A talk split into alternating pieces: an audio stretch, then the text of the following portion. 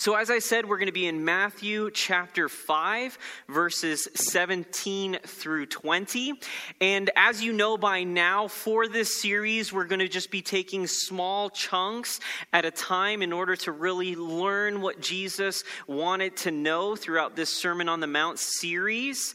Uh, but before we read God's word, I have a question for you. I asked it for those that were in Sunday school earlier today, and that is growing up, were you more of a rule follower or a rule breaker? Were you more of a rule follower or a rule breaker? So, if you were a rule follower, let me see your hands. Okay. A lot of rule followers. Now, I know some of your parents are in the room, so maybe that's why your hand is going up.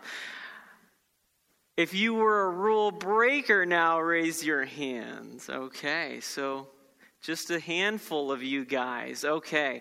I like to think that I was a little bit more of a rule follower. Now, my sister sometimes listens to these messages, and so does my mom. Uh, Erica, I'm sorry, I'm going to put you under the bus. You were a rule breaker in the family. But there's probably one story that my mom doesn't know about the time that I was a rule breaker.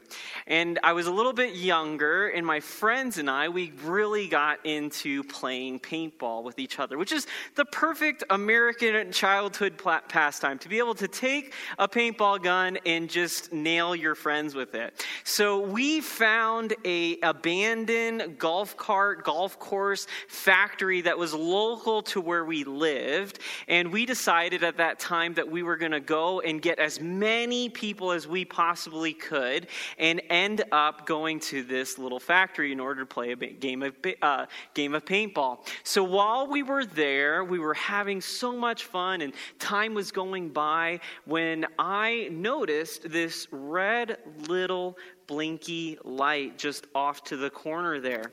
And I was thinking to myself, what in the world is this red blinky light? This factory had already been uh, vacant for, for a number of months, if not years, when as I was looking at this red little blinky light, two cop cars pull up right behind me.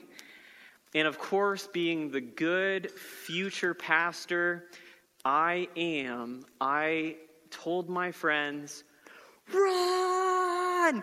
And we start hightailing it out of there as quickly as possible. We hop on our bikes, we go to my house, and we hide all of the evidence of playing paintball. The cops eventually enter into our neighborhood, and my friends are all petrified as we're still sitting out on the porch. And one of the cops pulls us over, and I was the one that I guess was daring enough to go speak to him. And the officer asks us, Have you seen any kids playing paintball? And I look to him and say, No, but if I do, I'll let you know. Rules can be hard to follow at times, especially if you're young and it's in the name of fun. Uh, but today I want us to look at a passage of Scripture when Jesus talks about more than just rules. He talks about what it means to follow the law. And more specifically, did he come to abolish the law of God or to fulfill it. So, in order to do that, we're going to be in Matthew 5, verses 17. I'll go ahead and read this verse for you out loud. If you don't have your Bibles, we do put them on the screen most of the times. So, uh, 517 says this Do not think that I have come to abolish the law or the prophets. I have not come to abolish them but to fulfill them. Now, maybe you're reading this verse and you're thinking to yourself, well, why does this matter? Why would Jesus take the time to let everybody know within this sermon that he did not come to abolish the law, but to fulfill it? You see, already at that time, the Jewish people were really struggling in their faith. If you didn't know, there had been multiple nations that had captured and reigned over Israel. And Israel was longing for a time of freedom within their history. They were longing to be able to be a people that were not enslaved or ruled over by other nations. So, because of that, they were hoping for another Messiah to come, somebody who was like David that could liberate them through military strength and make them a great nation once more. Now, Jesus had gone around already healing people, preaching, and bringing goodness into the lives of others. And because of that, people began to look at Jesus very differently from everybody else who was around him. So, rumors were starting to spread that this man was a disruptor to the Jewish faith. Maybe if you grew up in church, or maybe within your own home, your family might have labeled you as a little bit of a disruptor. Well, you could relate to Jesus very well in that because he would have been seen within his own time period as somebody who was creating disruptions. So when Jesus in Matthew 5 17 lets the people know that I have come not to abolish the laws or the prophets, I have come to fulfill them, he's cueing them in on something greater. And he's letting them know that despite the rumors that are circulating, that I am here to fulfill a certain purpose. And that purpose is tied to a common heritage that we all share with each other. Let's keep reading in verse 18. For truly I tell you, until heaven and earth disappear, not the smallest letter, not the least stroke of a pen will by any means disappear from the law until everything is accomplished. You see, unfortunately, I think because we are separated in time for when Jesus spoke these words, it can in some ways lose its impact to us. So I think in order to understand this verse better, we need to, in some ways, look at our own lives. Chances are that you've had a experience in life where maybe somebody important to you made a promise. Maybe they made a vow. Maybe they told you something that they were going to do for you. Maybe it was a parent who promised to bring you out to ice cream or that they would be at your ball game. Maybe it was a spouse that promised to say that I will love you through thick and thin until death do us part. Maybe there was a promise given at your, your work that don't worry, we won't have you do this anymore, or don't worry, your raise is coming, or don't worry, you fill in the blanks all of us at some point or another have experienced for ourselves the feeling of someone giving us hope for something that doesn't come to pass.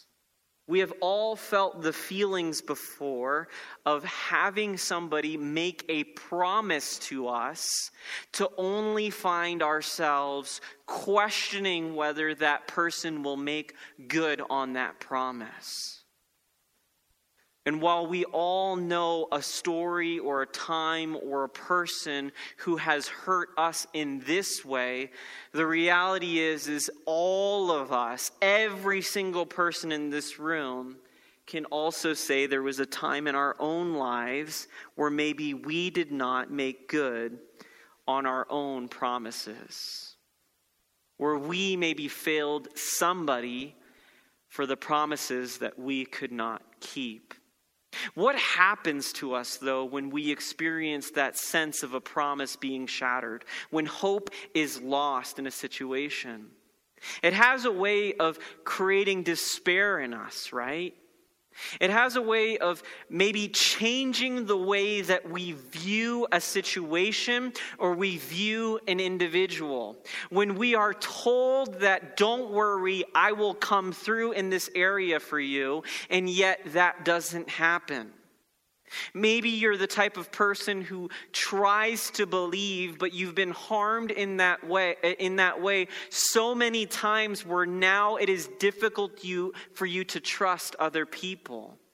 Maybe it's difficult for you to even trust God because you feel failed by the life circumstances that you have experienced all of a sudden your world begins to change. And because of that, you feel bitter.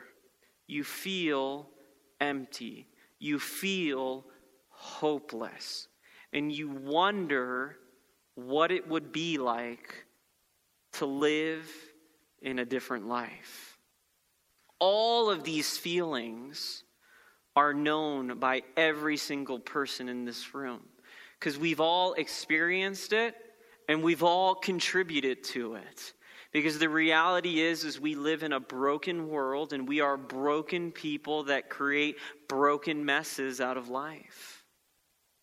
So when Jesus comes and tells them, I have not come to abolish the law, but I've come to fulfill it, and that in fact not the least stroke of a pen will by any means disappear from the law until everything is accomplished, what is he doing for the people that are listening to him? You see, many would think that he's just trying to say that, hey, I, you're hearing a lot about how I'm not a good person or how I'm a disruptor. And yes, that's true that in some ways Jesus is speaking to that. But I believe more so what Jesus is trying to do for the people who are listening to him, as much as he's trying to do for us, is he's trying to remind us that God is faithful in fulfilling his promises. Say that with me. God is faithful in fulfilling his promises. Now, I don't know about you, but that is a word that I need to be able to hear. Because far too often am I confronted with circumstances that really cause that to come into question for me moments in life that I feel disrupted by where I have to ask myself, God, are you going to show up? But here's the beautiful thing is that Jesus, for all of these people who have gone through years, decades, hundreds of years at this point, from the last time they heard a prophet speak, is saying, Don't worry everything that is promised will be fulfilled. Now, that is incredible news to be able to hear. And I don't know about you, but I imagine that the people in hearing that kind of message would have felt very encouraged.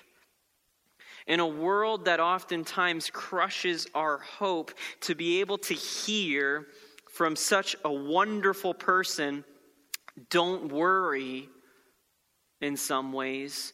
Every stroke of the pen will be accomplished, must have been incredibly encouraging. Now, it's so normal, maybe too normal, for us as Christians who gather under this roof to encourage each other in ways like saying, I'm praying for you, brother. I'm praying for you, sister. These are common phrases that we use. Or maybe when you're getting off the phone or seeing somebody for the first time, we say, God bless you. I don't want to disparage that kind of language because I think that is beautiful ways for us to be able to encourage one another, to let somebody know that, hey, I'm praying for you, or hey, I'm asking God's blessing on your life. But so often that becomes so formulaic or so habitual for ourselves that what ends up happening is is that words those words offer no meaning to us. I wonder what would our church look like? What would our neighborhoods look like? What would our spaces where we work look like, our families that we are a part of, the world that we live in? What would it look like if we took the promises of God more seriously? If we believed in the same way that Jesus is encouraging us to believe that God will be faithful to the things that he has said, how that would radically transform our lives and the people around us. You know, I remember a pastor friend of mine would oftentimes ask the question what would our prayers look like if we knew that the, at the end of every single prayer, God was going to say yes? We probably wouldn't stop praying. And maybe our prayers would be a little self indulgent. Lord, I'd love a really new car right now. God, it'd be great to, you fill in the bank, go on a, a European cruise. I don't know. But more specifically, what would our prayers look like if we really believed that prayer makes a difference? That God listens to our words, that God hears our thoughts and loves us enough to intercede on our behalf. I think we would be praying more for our family. I think that we would be praying more for our friends and for those around us that maybe we're called to minister to that we have found incredibly hard to do so. But the sadness of that is we're called to do that either way and that God does hear our prayers, and that God does move on our behalf. But so many of us don't even take the time to take advantage of all of the things that God desires for us to be able to have. You know, as a parent, I have the privilege of being able to be entrusted with two rambunctious boys that oftentimes make life a wonderful challenge. I'm choosing my words wisely here. but one of the things that amazes me with my kids, and if you're a mom and, or, or dad, then maybe you've experienced this for yourself as well, is how often t- uh, the things that take root in their minds. You know, my son, he oftentimes likes to pray. And we encourage prayer in our home. And I'll ask him usually at dinner time if he likes to lead us in prayer and praying for food and Thanksgiving. And, you know, he doesn't get all the words right. He, he instead of saying Father, Son, Holy Spirit, he says Jesus, God, and Holy Spirit. And, you know, we figure that's okay. But he prays and he prays with passion. And what started off as maybe just an encouragement to him, hey, buddy, you want to pray for us? has shaped into something else. And I hope and I pray that it will continue in his life. So much so that we're in the car yesterday and I'm having a conversation with my wife. The kids are just in the back in their car seats playing and, you know, enjoying their car ride. And I hear little Theodore praying for his brother because his brother had a little owie while he was in the car. And I hear him saying, Jesus, God, and Holy Spirit, will you bring healing to my brother? And you can imagine, as a parent, being able to hear the prayers of your own child. To, not, to, to hear that prayer come just at the core of his own heart. I didn't ask him to pray in that way but he prayed in that way. And so often I'm surprised because in moments where I don't think about praying, now my son is thinking about praying. Because for whatever reason, maybe I just gotten a little too used to disappointment to where I don't always ask God for his intervention in my situations in life, that I forget to pray at times that I probably should. But being the child that my child is, he prays when he really needs something.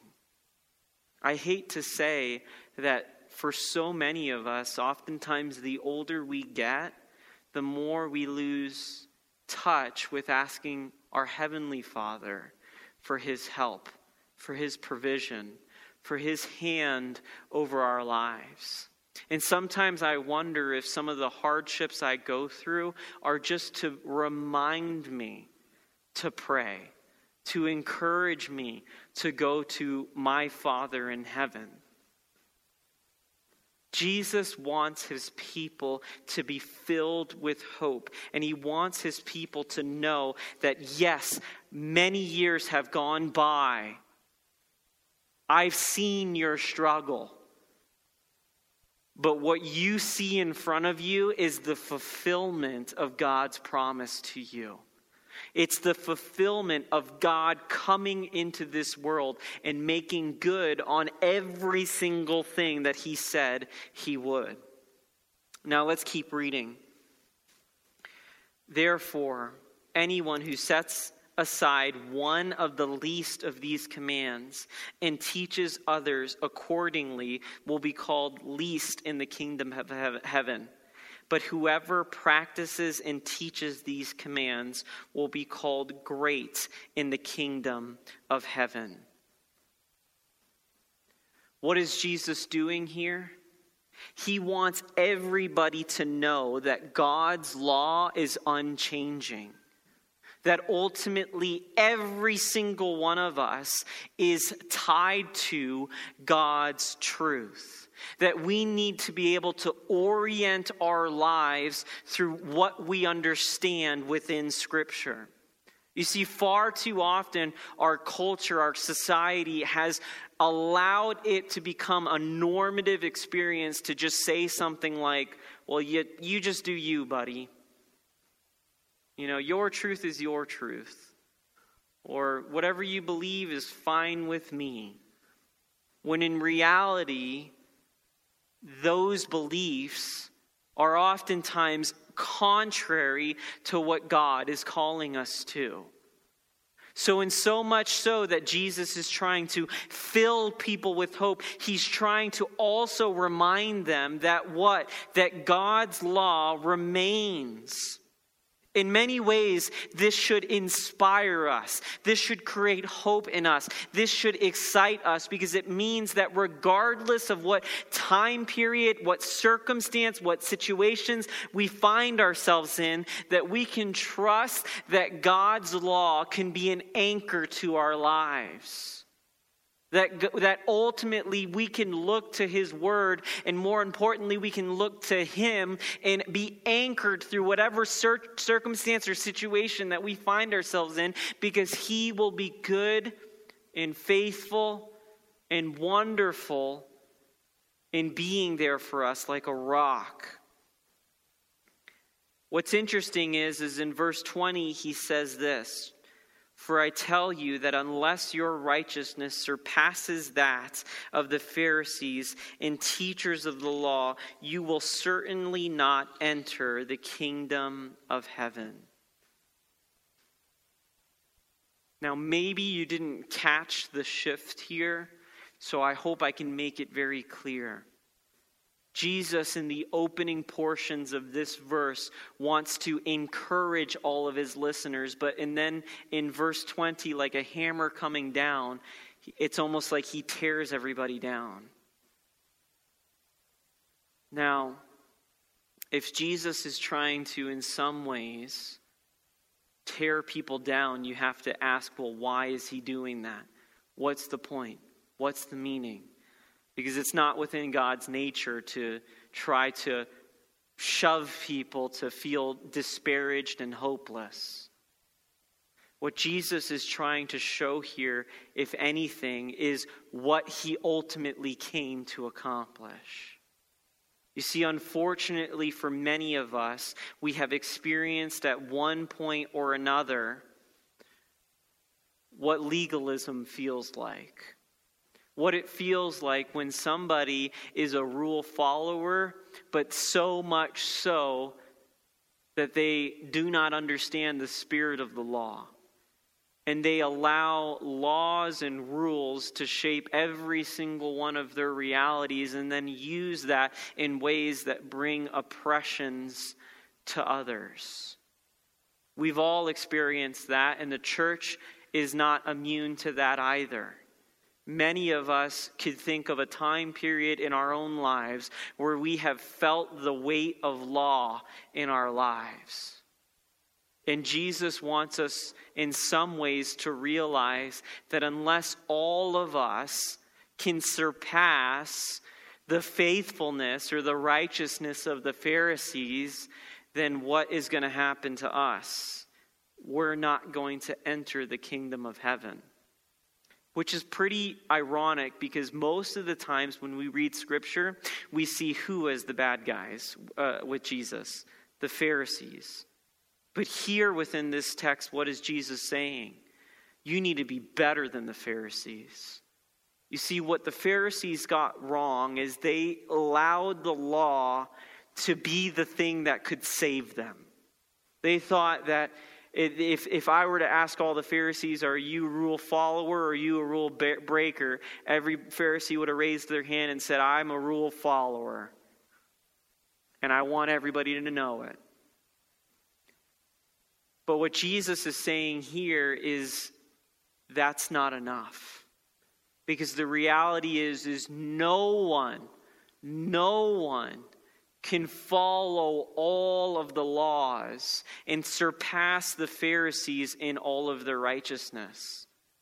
You know, often as your pastor, I have the challenge of trying to, in some ways, instill in us as a community the need to pursue righteousness. So that oftentimes means that my role is to step on toes. I've pretty much lost all of mine already. but here we see something so different than what had ever been preached within this time period.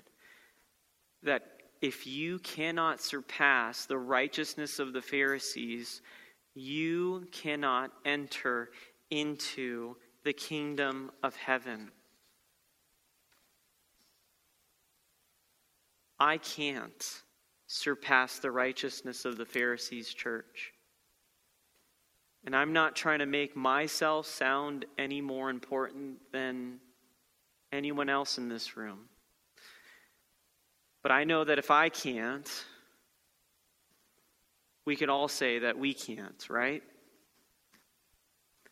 None of us can surpass the righteousness of the Pharisees.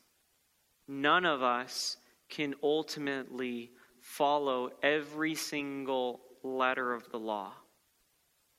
Does that make the law of God bad? No. Does that make God's word oppressive or cruel? No. But what that does mean is, is then what hope are we to have? If none of us, through our actions, can surpass the righteousness of a Pharisee, then what hope is there? You see, so often as a pastor, I encounter people who live in the I'm not good enough camp who want to be followers and not rule breakers, but when they look at their lives, every single time they try to follow a rule, what ends up happening? They break it. And that discourages them. That makes them feel small. That makes them feel like, how could God ever love me? That's a phrase that I oftentimes hear people say. I just don't know how God could ever love a person like me. Jesus was well aware of this. And I'm sorry to say that unfortunately for many, some people have received the form of Christianity that is, well, if you don't follow the rules, guess what, buddy? You don't get to join the party. And there's some truth to that. But Jesus knew that none of us, none of us could truly be righteous without him. So when he says that I have not come to abolish the law, but to fulfill it, what he is saying there is, is it was God's plan all along for me to become your righteousness. For me to be the vessel through which you find grace, freedom, hope, peace, and all of the things that we deeply desire in life. Not that the law doesn't matter, not that we don't try to listen to the law, but reality is is we can't use the law as a way to save ourselves. Because if we've broken one law, guess what? We've broken them all. But unfortunately for us, most of the times what ends up happening is, is we become comfortable with some sins, so we dismiss those. And then we create what? Our little hobby horses of things that we see as really bad. So we hear people preach and hurt other people with the things that God says is wrong. And we weaponize our righteousness to make other people feel low and small.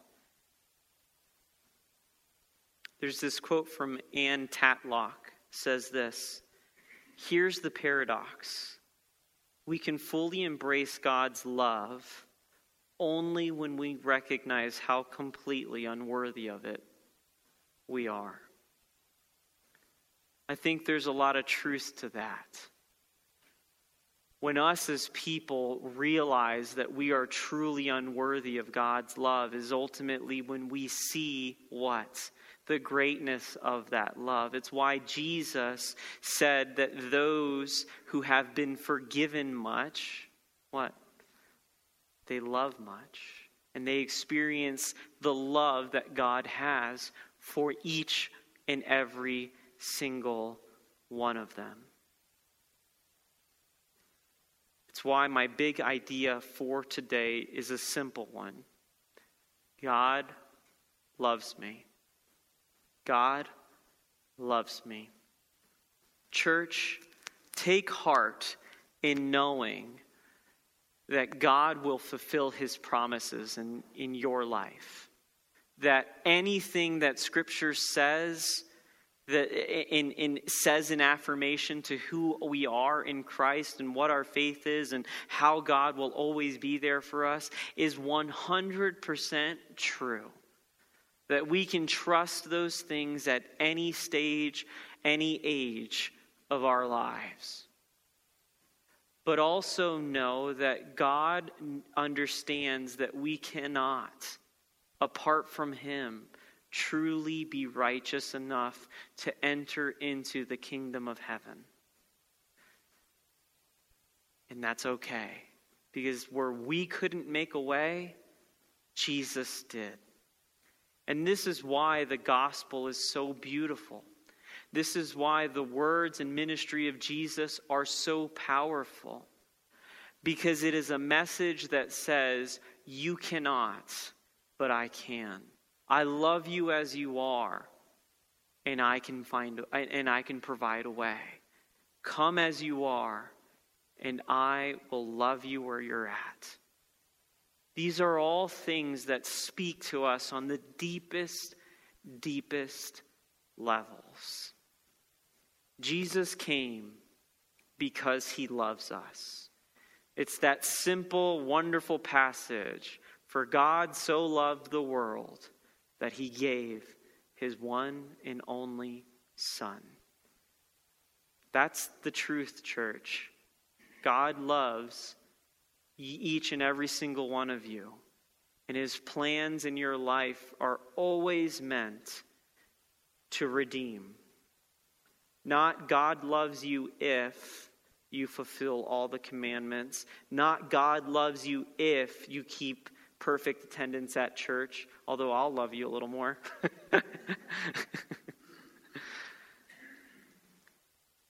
but God loves you Will you receive that love? Will you allow that love to be something that you say, Lord, I've tried my ways, they don't work. I need you to be the one who carries me. I want to encourage you this week that each day of this week to remind yourself that God loves you, that God will fulfill his promises. Then to take time and read and memorize Philippians 1 6, which says this He who began a good work in you will carry it on to the completion until the day of Christ Jesus. Amen. Let's pray. Father, we thank you. We thank you for your word. We thank you for your law. We thank you that your law was never meant to be a means of redemption for us. That even though in your law we learn truth and we learn how to orient ourselves into this world, that ultimately that was never going to be the ultimate means of righteousness in our lives. That righteousness comes from you. Father, I know that there are many people here, including myself, who have felt the weight of hope broken, who have tried to or have experienced promises broken. But I thank you, Lord, that you are faithful in fulfilling your promises to us. That you love us enough to continue to pursue us, to redeem us, to say that even though we are not truly worthy, that you love us enough to make us worthy of all of the wonderful gifts you desire to give us. Help us to see and appreciate that more and more each day, that you love us just as we are. In Jesus' name, amen. As I mentioned earlier in the service, today is Communion Sunday. You might ask, well, why do you do this all the time, Pastor Kevin? Well, we do it once a month, and honestly, I could probably go for doing it every week. We take communion because we need to be reminded of these things. I don't know about you, but even though I preach the sermons on Sundays, I come to church hungry. I come to church wanting to hear a word, wanting to hear God's encouragement in my life, and I hope that that's why you come too because something special happens when we gather here together under the name of God. And it's because of his great name that we take communion, because we want to remember the same truth that was spoken today. That even though we are not righteous enough to be able to inherit the kingdom of God, that God does what? He makes a way where there is no way. So we take communion to remember the great cost it took God to make that way for each of us, for all of us to experience His grace and His forgiveness. So, just as a way of instruction for each of you guys, we're going to take communion as a church. Boy, I'm hating this thing right now.